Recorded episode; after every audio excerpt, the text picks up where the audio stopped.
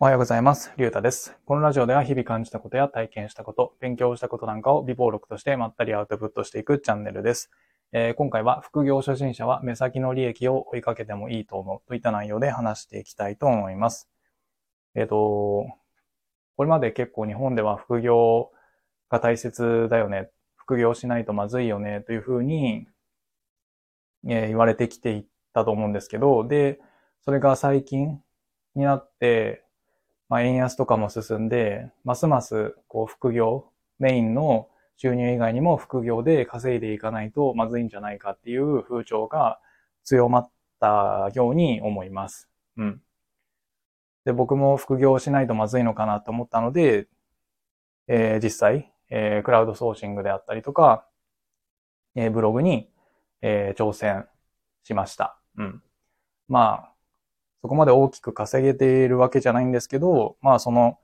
副業で、えー副業に挑戦した時のことを、副業に挑戦した経験をもとに、えー今回の、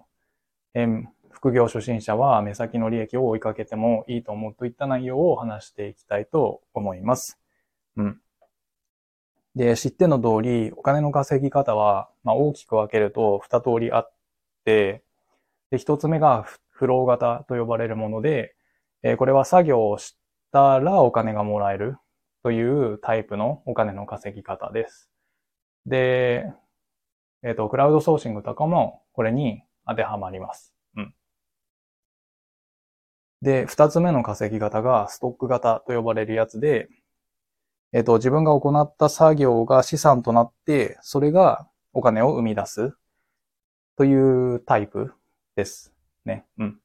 で、これはまあブログだったりとか YouTube が該当する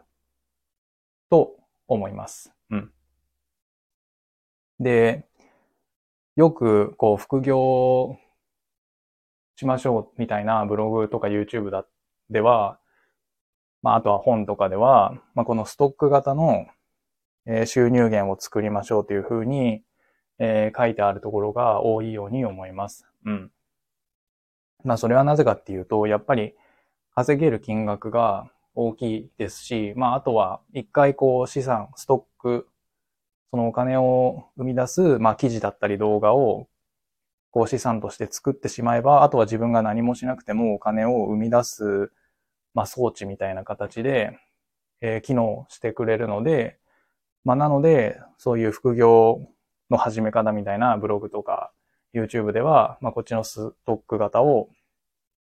ストック型に、まあ注力しましょうっていった、えーことが、えー言われてるんだと思うんですよね。うん。でもこのストック型の、まあデメリットというか、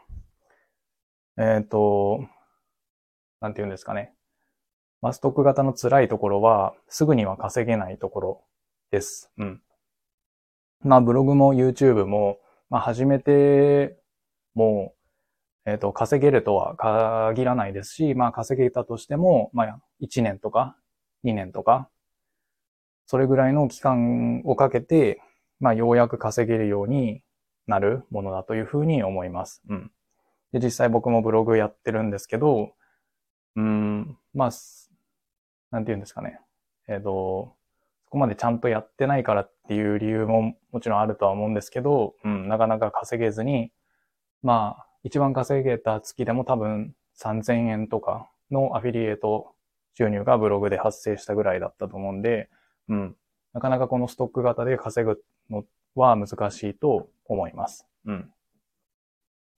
で、なかなか稼げないとそこでモチベーションが下がってしまって、途中で、せっかく頑張っていたのに途中でやめてしまう人も多いのかなというふうに思います。うん。なので、えー僕は副業初心者は、えーこのストック型の、えー稼ぐ形態ではなくて、えっ、と、フロー型の作業したらお金をもらえるっていう、えー形式の副業をまずやって、目先のこう、お金を、えー手に入れる方をまずやった方がいいんじゃないかなというふうに思います。うん。で、まあ、フロー型で一番、え思いつくのは、まあ、やっぱりクラウドソーシングなのなのかなというふうに思います。うん。これはまあ、クラウドソーシングのマッチングサイト、まあ、ランサーズとかクラウドワークスだったりに登録すれば、本当誰でもすぐに始められるので、うん、副業したいなと思ったら、まあすぐに挑戦できる、できるのかなと思います。うん。で、あとは、えー、フロー型なので、えっ、ー、と、まあ作業を完了すれば、えー、確実にお金が入ってくるので、こう、モチベーションも続きやすいのかなと思います。うん。実際僕もクラウドソーシングに挑戦して、えっ、ー、と、1ヶ月、その挑戦した月に確か1万円か2万円弱ぐらい稼げたように記憶しています。うん。で、そこで成功できれば、こう、副業のモチベーションにもつながるので、うん。まずはこのフロー型の、えっ、ー、と、副業に挑戦して、えー、目先の利益を追いかけていったらいいんじゃないかなというふうに思います。うん。で、そこで、副業で、フロー型の副業で、えー、成果が出始めたら、えー、ストック型のまあブログだったり YouTube に、こう注力していけばいいんじゃないかなというふうに思います。うん。あと、ブログとか YouTube をやるときに、まあネックになるのは、まあ書くことがないとか、だと思うんですよね。うん。まあそういう点で言っても、あらかじめこう、フロー型のそういうクラウドソーシングとかに挑戦していて、成功した経験があれば、その経験をブログとか YouTube でえー、発信することもできるので、なので、まずは、えー、クラウドソーシングなりで、えー、副業、挑戦してみるのがいいんじゃないかなというふうに思います。というわけで、えー、今回は、えー、副業初心者は、まず目先の利益を追いかけてもいいという内容で話してみました。うん。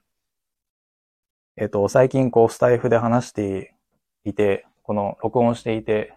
えー、取り直す回数がめちゃくちゃ多くてしんどくなってきたので、えー、今日はあんまり取り直さずに、えー、話したので、結構話がいつも以上に散らかってる、どちらかってるかと思うんですけど、え気にせずに今後もこんな感じで配信だけは続けていきたいと思います。それでは今日はこの辺で終わりたいと思います。ありがとうございました。